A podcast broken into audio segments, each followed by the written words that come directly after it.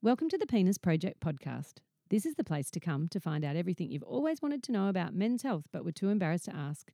Join physiotherapist Dr. Joe Milios and sexologist nurse practitioner Melissa Hadley Barrett as they talk to real men and the experts about men's private parts. Have a burning question you really want to know the answer to? Please subscribe to our website at thepenisproject.org and just ask us. length, while the greater the strength, the more time I've got for you. There's too much talking, texting, tweeting, posting. Too much noise altogether. In silence is strength and peace and space. Imagine silent forever. The Penis Project podcast is proudly supported and sponsored by Prost, Exercise for Prostate Cancer, and the RS Health Penile Rehabilitation Program. Prost is a not for profit charity set up by myself in 2012 that aims to help men exercise during their experience with prostate cancer. If you want to know anything more about Prost, including our online service and USB product now available, please just go to prost.com.au. The Penile Rehabilitation Program was created by Melissa at Restorative Sexual Health. This is an online program to assist turning software into hardware without leaving your home. This program was designed for people who live in areas where access to health professionals in this area is not available, or for those who are just too busy to attend consults, or even for those who just feel more comfortable learning at home with online learning and consultations online. For more information about this program, please go to www.rshealth.com.au. Prost means cheers to your health, so prost to you. November 11, 11 a.m. 60 seconds, kids watch on the wall. Greetings, everyone. Today, we are going to be talking about something really new to the whole um, world of medicine with the doctor himself, Dr. Shanek Wick. We're going to be discussing transcranial magnetic stimulation, or TMS therapy, which is a drug free treatment for depression, chronic pain, and quite a few other things, including things like post traumatic stress disorder. So, Dr. Wick, we'll refer to you now as Shanek Yeah. through the rest of the podcast. Lovely to have you today. Thank you so much. And we'd just like to start off by asking you how did you find out about TMS? So I've known about TMS um, right well through most of through medical school. I mean, it's been it's not actually that new. So it's been around since 1985. Um, so there's been lots of research into it, and it's been FDA approved uh, for depression since 2008. So for most of my most of my um, medical school life, and when I started learning about psychiatry and doing my psychiatry training, I was aware of it. I was just was watching from afar as the evidence kind of poured in to support it, and eventually it really did. It was a bit of a tipping point. and then Medicare has also agreed that this is an effective treatment for a number of conditions, but in particular depression, which is what it's um, under Medicare for. Um, s- so I have known about it for a while, but I've been watching from afar, um, and Australia's a little bit behind in TMS, like compared to the rest of the developed Okay. world. Again, as I said, uh, uh, America's been having it a lot longer, for at least you know 13, 14 years. Right. Um, so that's uh, and then uh, in terms of where my what sparked my personal interest in it is as I completed my training and, and I became a psychiatrist.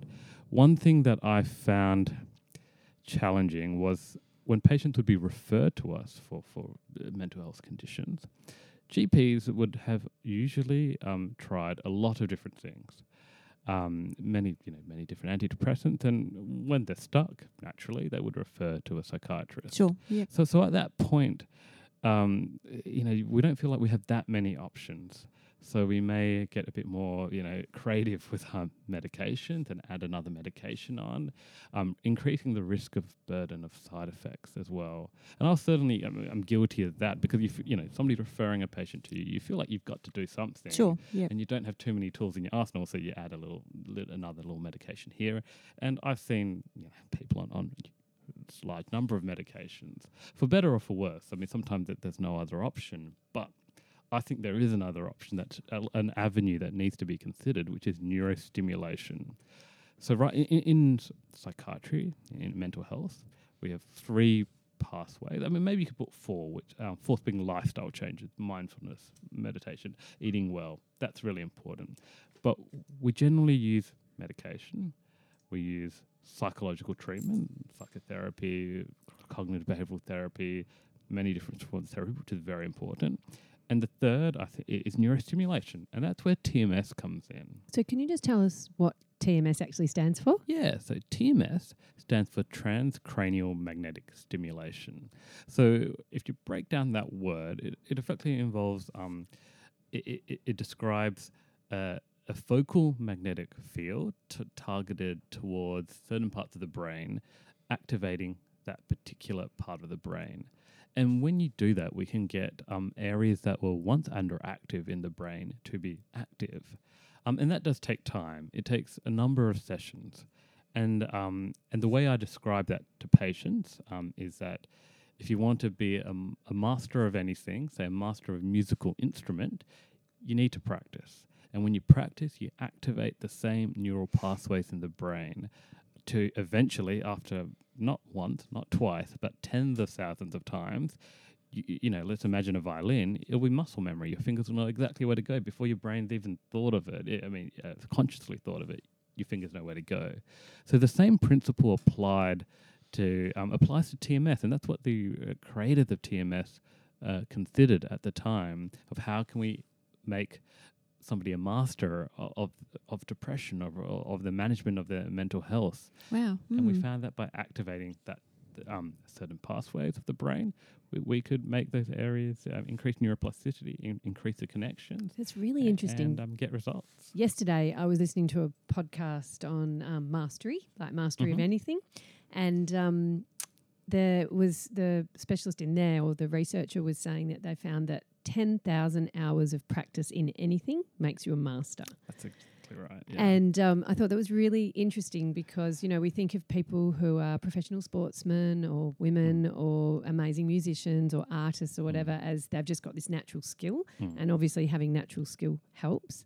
But um, if you actually look at the masters of these things, they've had over 10,000 hours of And I- mastery. And I can actually give an example. I mean, firstly, on the, on the TMS, um, so what TMS does, it doesn't stimulate the brain once. Very quickly, it stimulates the brain about 70,000 times. So we're trying to create that mastery, but accelerating the, the program, which is why, on average, people have about, about 20 sessions of, of, of TMS to, to get the results. Um, but when you speak of mastery, there's actually an exper- some experiments that have been done with this.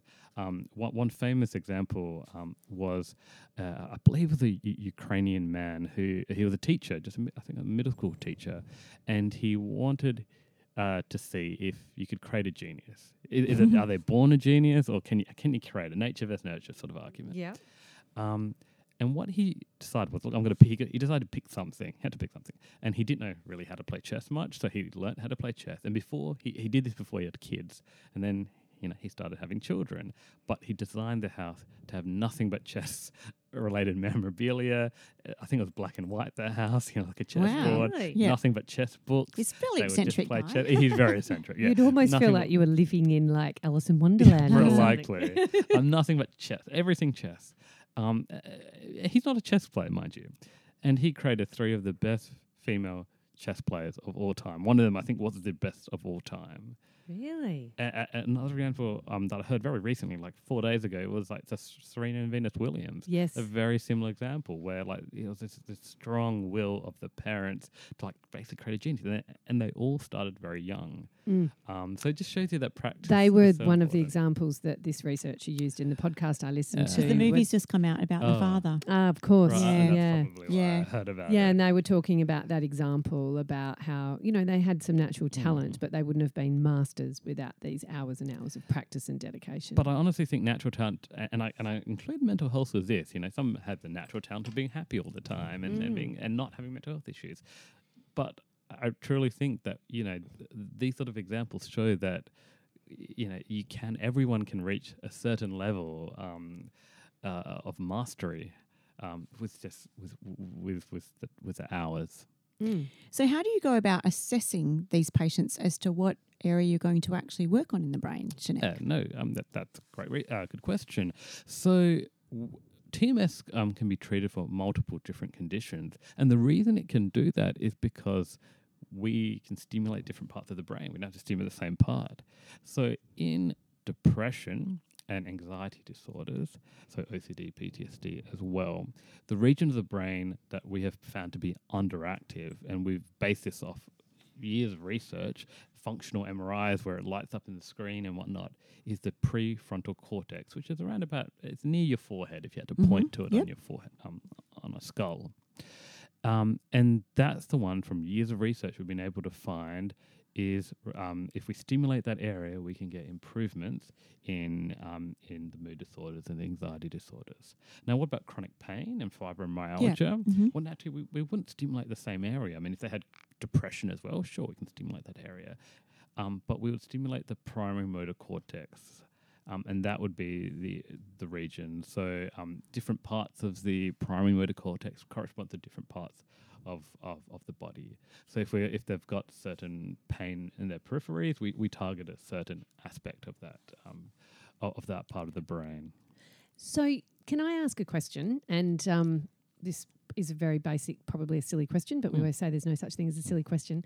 So, let's just say that you feel anxious, that you have anxiety. Does that mean that the pathway that is going on in your brain is Mm. leading you to feel anxious instead of not anxious? So, what you're doing is kind of rewiring that pathway. Is that how this works, or or how do you how does it work? Yeah, so in in a sense that, that that's a good good way to describe it, I think. So we are, we are so neuroplasticity involves creating connections between tw- between neurons, and the ones who do it fastest and best are the children. So like I've got a son, and the speed at which he's learning things is, is remarkable. yeah, if I tried to learn a, a language, uh, no chance. My- and, and and but we still retain the ability to cause neuroplasticity, create connections between nerve cells. That, that that's what it is, and and TMS assists with that, and it also inc- increases the hormones that we um, feel are responsible for for different mood disorders, anxiety disorders, things like uh, serotonin, Mhm. noradrenaline, dopamine. It also increases the amount of those hormones as well um, in a well regulated fashion. So it's working in a couple of different ways, but I, I think your example, um, what you said was actually very accurate in my opinion. You know, connections, it's creating connections. Yeah. So I'm sort of thinking along the lines of if you have water running down a Mm. hill and suddenly a tree falls over and it's hard Mm. for the water to get that way, Mm. then the water will go around that and Yeah. find a new path that is an easier path. I think that's a Yeah, I think that's okay. a nice. I'll use that You one. can I use that one. I think that's a nice example. Yeah, Um, I'm just always trying to think about. I think that like these kind of medical concepts are really confusing, and it's really nice to be able to put them in some sort of normal analogy that you can picture in your mind. Yeah. And um, in terms of neuroplasticity and creating connections, don't t- you don't have to take my word for it. If, if you Google it um, under a microscope, just Google neuroplasticity under a microscope, a video, um, um, you you'll be able to find it. You can see it sped up, you know, sped Mm. up um, in in real time, increased speed, uh, connections forming. It's Wow. terrific. You can see it under a microscope. So Okay. um, yeah, it's very, very exciting stuff. So, is the idea if you do TMS that you may not need medication, or is it to assist with the medication? Is it like a like an adjunct, or is it something that you might use instead of? Um, the idea, hopefully, is instead of, um, however, not everybody comes off their medication. So if I had a patient, I wouldn't tell them to come off their medication before they, they see me and start their TMS, only because we want to see improvement. And if we change multiple things, we don't know what worked. And it could have been just coming off the medication was the thing that worked, and TMS, it, you know, it wasn't effective. We wouldn't know if we changed more than one thing. Um, to answer your question, there is um, a significant portion of people do come off the medication forever and don't need another course of TMS. Wow. Um, so it's not, it's not everybody. Um, there's different uh, researchers state different um, kind of have that percentages uh, differently, but the one that la- I, I last looked at was between 30 uh, in a big study with about 30 to 50 percent of people who responded to TMS um, could come off the medication. So if someone was, um, I, I noticed that you've given us a form that says it's now covered by Medicare, which Yeah. is fantastic. So we'll um, scan that as well and put it in the Yeah. show notes. So for someone to be eligible for it via Medicare, do they need a GP or a nurse practitioner referral to you? So we accept referrals from from um, everyone. Mhm. Uh, um, to, to be um, so what we would usually do if an allied health professional referred us a patient, we would um, do a phone free phone consult. Just make sure the patient know, knows what it is Mhm. um, uh, before we book an, in formal initial assessment. Um, and uh, if they wanted to be seen privately, uh, if they didn't come into Medicare, that's fine. We can accept that referral. Otherwise, we would um, liaise with their GP, uh, provide them some information, um, and a GP or psychiatrist um, can access that Medicare code. Okay. So we basically we're happy to take inf- um, you know referrals directly from Allied Health, but we would then talk with Yeah. the patient. So the referral could be from a nurse practitioner as well. Then I'm assuming because a GP can refer to a psychiatrist, or a nurse practitioner. I, I believe so, Yep. but I'll, I'll double check that Yeah. one. yeah. Okay. Yeah. Yeah. Great. Sorry, Joe. you had what a question. What about if if you do get a referral and you rock up on day one, you've had a little bit Yeah. of phone chat.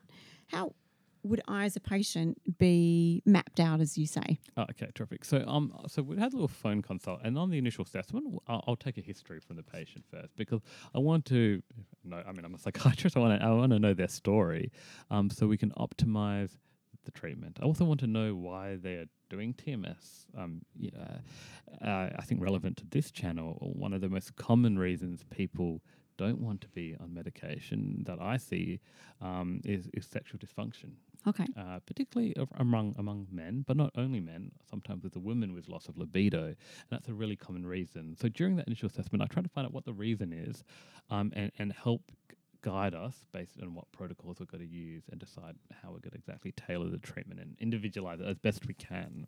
Um, so once we've done that and we've signed a few forms and whatnot for consent, um, the mapping i- i- is um, a very interesting one. So I'll, I'll be there. I'll um, we'll have the machine, um, and I'm sure the show notes will have a, a picture of, of the machine. Um, and what I'm trying to do is I'm trying to do two things. I'm trying to locate that prefrontal cortex, that part of the brain that is responsible for a number of things, but executive functioning, planning, emotional regulation is part of it. Um, I try to find that location, and we do that in a, in a, um, we do that by trying to, well, initially find a bit of a coordinate, um, like a guiding star, and then we go from there and, and determine using algorithms, um, and and that coordinate is um, actually the premotor cortex we were talking about before Right. Yeah. and we can find that place by uh, doing one stimulation of the of the coil um, and getting uh, in, in a certain uh, in the right location and when we know it's the right location because your finger and thumb will contract Okay. so the, while this is magnetic stimulation um, you know, this is not uh, it's not voodoo science or anything. Hocus If I had the yeah, if I had the coil with me in front of me, I would I could fire it at my um, at my forearm and my hand would contract. It is causing a nerve cell to actually. I'm just con- yeah. ca- hearing people's brains go, "Oh my god, does it hurt? Do you feel Ah. anything?" no, no, it shouldn't. It shouldn't hurt. So it is felt as a light tapping sensation, and if it does, for whatever reason, hurt, we just dial down the intensity. okay. So we've actually with the machine that we've got, uh, we're quite excited, but this is quite new technology. But we back in the day, um, when I first started using it, we would determine that spot based on physically looking at when your finger and thumb twitched. Um, however, we don't have to do that anymore. We can Okay. use EMG, so um, they look uh, to put dots on their thumb, and uh, and we can see the th- the ti- the first stage of the muscle contracting before The- we even visually can it. see it on a graph on a Yep. computer. And that means we can go with the lowest intensity possible, make it most tolerable for the patient, but we also know exactly where to go and whatnot. So mapping is about determining the right location, the prefrontal cortex, but also determining the right intensity. Because some patients need a higher intensity, just the nature of how their nerve cells are, and others need a lower intensity. And if we can aim for the lower, which is what our technology can can do, um, we can um, make it the most tolerable for patients. So patients shouldn't be feeling pain. If if they are, that's you know, well, that would be an issue. It- Okay, We just yep. dial down the intensity, and then when they do their treatment sessions, um, it's 20 minutes long and they're sitting on a recliner chair, um, it's like an armchair really, and they just watch television. That, that's it, or listen to music, or um, th- um, and while So do they have the- electrodes on their head or what? no, what- they don't have any the- electrodes on their head. So when once we found the positioning, all we do is we aim the coil um, at um, at the at the prefrontal cortex, let's say for depression, and during the twenty minute sessions, it, uh, the machine will automatically stimulate. Um, it, it'll stimulate and then give you a break f- for for a period of time. Um, and then stimulate again, and it'll just do that for 20 minutes. And most patients just either relax, watch Netflix or so- whatnot, um, or listen to some music, um, talk to the to, talk to the mental health nurse that's present. So it's 20 minutes and is it like five days a week or how does yeah, it work Yeah, so the best? look ideally five days a week. That's what the research shows. We get the best results. And how many sessions? Um, uh, twenty sessions generally speaking So you come five days a week for a month. for a month. Wow. Correct. Okay, so it's a commitment, a It is- time commitment. That's what I tell to patients, and that's what I say in the initial assessment over the phone. Look, it is a time commitment. It's a bit of investment um, because ideally we, we want to pay, we want to see some dividends pay pay off in, in the long run. But yes, it is absolutely a time commitment. We have. Um, we do use like extended hours in terms of um, so we have slots um, after work as well. So we run until six thirty. Great. Um, we've got lunchtime slots, so we are trying to make it as accessible to people who are working And but where are there is a your rooms?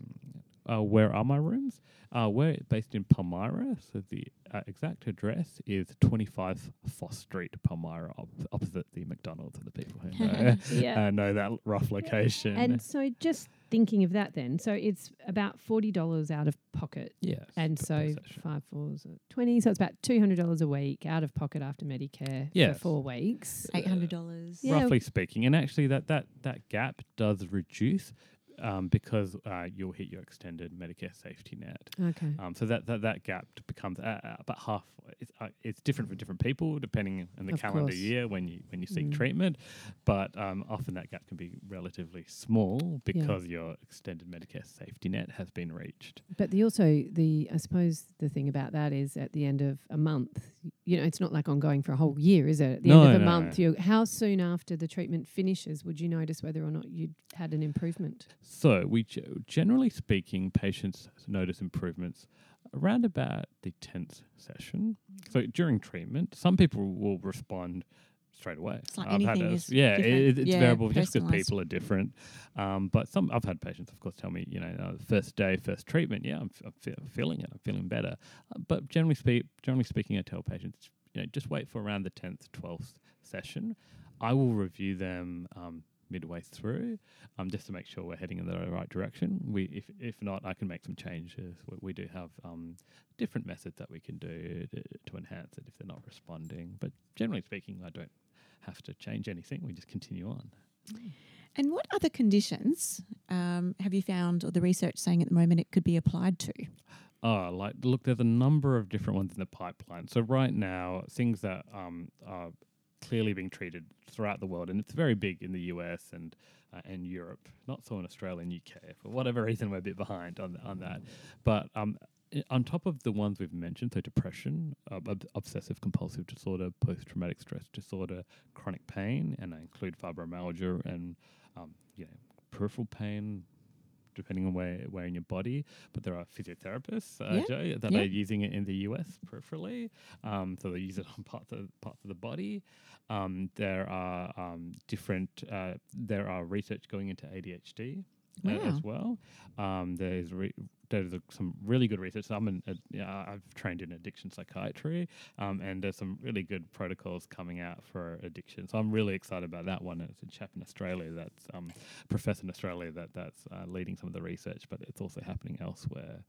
Um, there's there's a few different conditions, uh, post-stroke depression as well, and post-stroke Post stroke depression? Oh, and post-stroke rehab rehabilitation. Right. Um, so there, there's a number, and it's and it sounds like a big laundry list of conditions, but that's because we're treating the brain. So we just go Mm. to different parts of the brain. Mm. So I'm thinking in our practice and and keeping it in keeping with the penis project, um, probably it's most likely like we we would both see a lot of patients who would have erectile dysfunction and sexual dysfunction related to antidepressant use. Yeah. So ideally, they might be able to do something like this to treat their depression or their PTSD or OCD, and then 100%, yeah. hopefully they wouldn't need the medication anymore, Yeah. so they wouldn't have to have the put up with the side effects. A- that- abs- that's absolutely right. And, and honestly, that that's so many of my patients fit that category. okay. And I can understand that. Hundred percent, I can understand that. Um, Mm. why that would be, you know, the absolute reason why you want to get off medication. Mm. Um, i- for the reason, I mean, either, it, either the medication doesn't work or it, it does work, but the side effects uh, causing sexual dysfunction that's intolerable for a lot of people. Hmm. So, if someone had, let's just say they had fibromyalgia and anxiety, Yeah.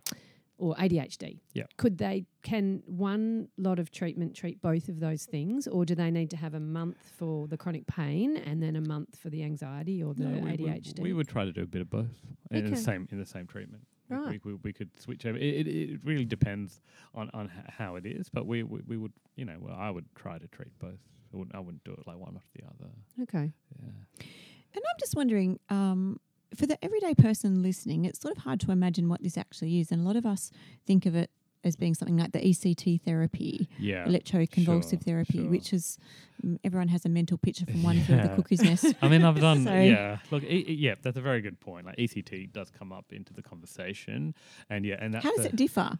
Okay, so it's actually quite. I mean, they they both affect. I mean,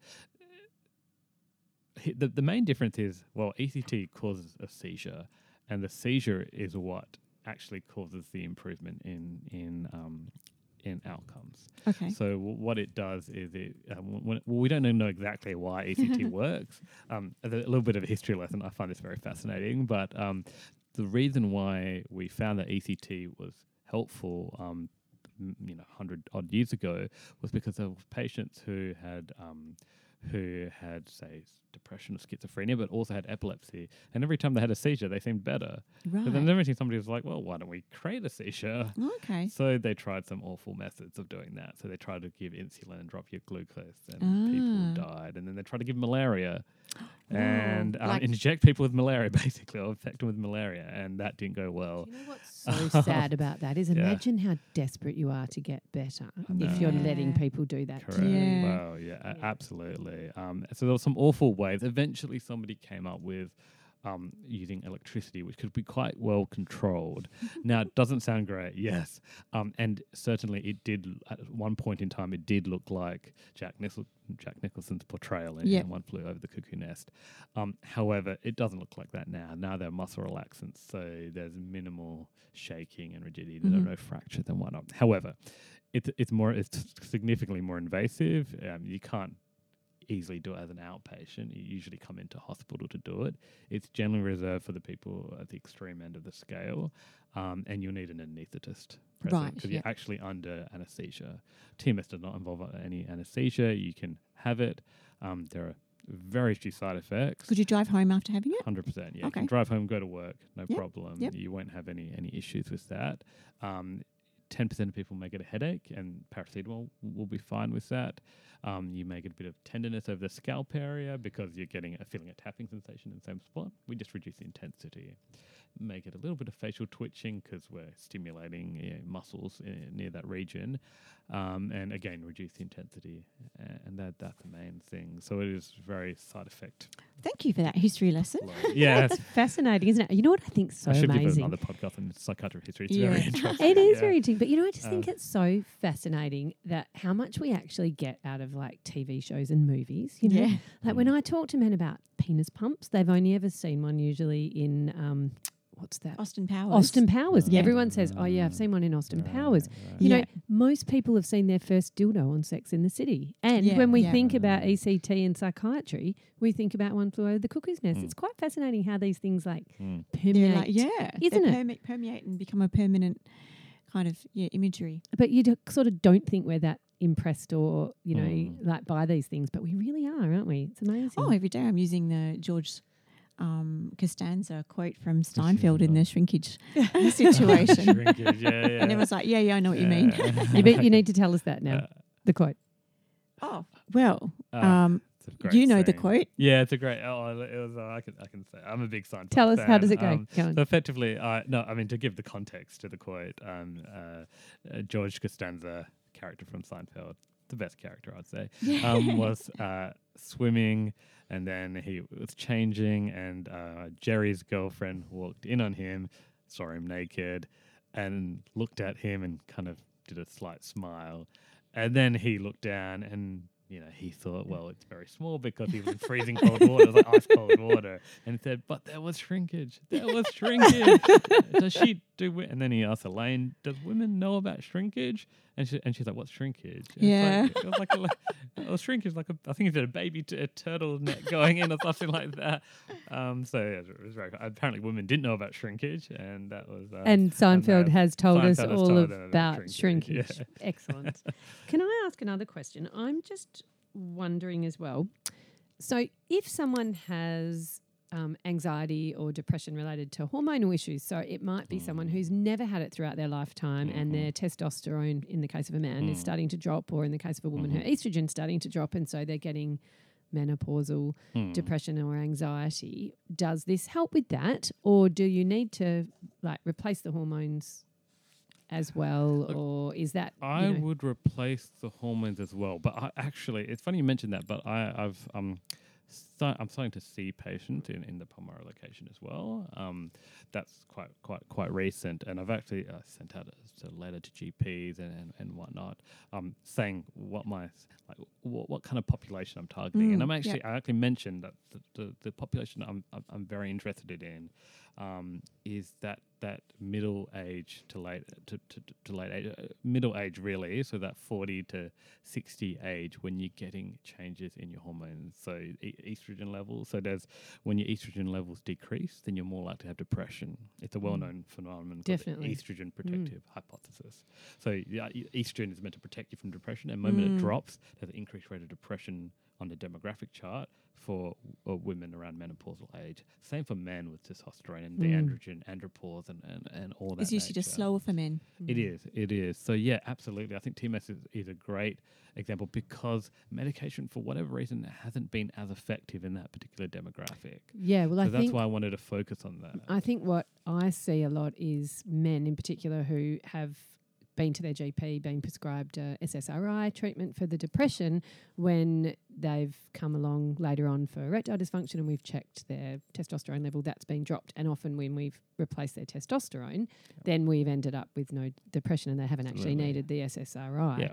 So um, yeah, I think that's a great. Uh, so in that case, we could fix the the hormonal issue for the woman or the man, and then send them along for TMS. Yeah, as I, I well. was certainly, certainly. I think that would have the best outcomes. Can I just ask, uh, taking hormones after menopause, is that um, something that you deal with a lot of? lots. Yep, Yep, yep, yep. heaps. And I think um, there's unfortunately there was the big women's initiative study that was done in England quite some time ago now, like 15 years ago or so, and they um, misinterpreted the results. And Mm. so HRT for women in particular got a very bad rap. And that research has been looked over again now. And um, HRT is no longer the big no no that it was, but it's trying to break down that barrier because there's a whole generation Mm. of women who were told all these terrible things were going to happen to them if they used HRT. And that's certainly and HRT's come a long way, obviously, in the last 20, 30 years as well. So I think, um, yeah, we don't, we no longer need to put up with these terrible menopausal side effects that we Mm. used to Mm.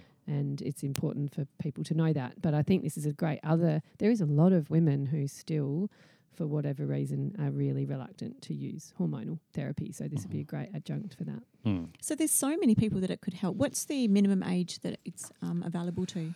Well, there are being studies done in children. I mean, we, we say 18, and Medicare also says 18 Yeah. years old. So we, we're sticking with that. But I'm always looking at the research, and you know, once once we've got a general consensus, uh, peer-reviewed consensus for children, sure. But right now, 18 to make it clear. So you're intending to expand the services just from one location? yes, that, that that's correct. So currently we have a location in Palmyra, and very soon we'll be opening up a location in Leederville. Estimated time would be mid-February. Okay. So is there any international organisation or any? So for we do have an international listening audience as well as Hmm. nationally. Is there anywhere um, that people can go to to find out they're local or where this might be available?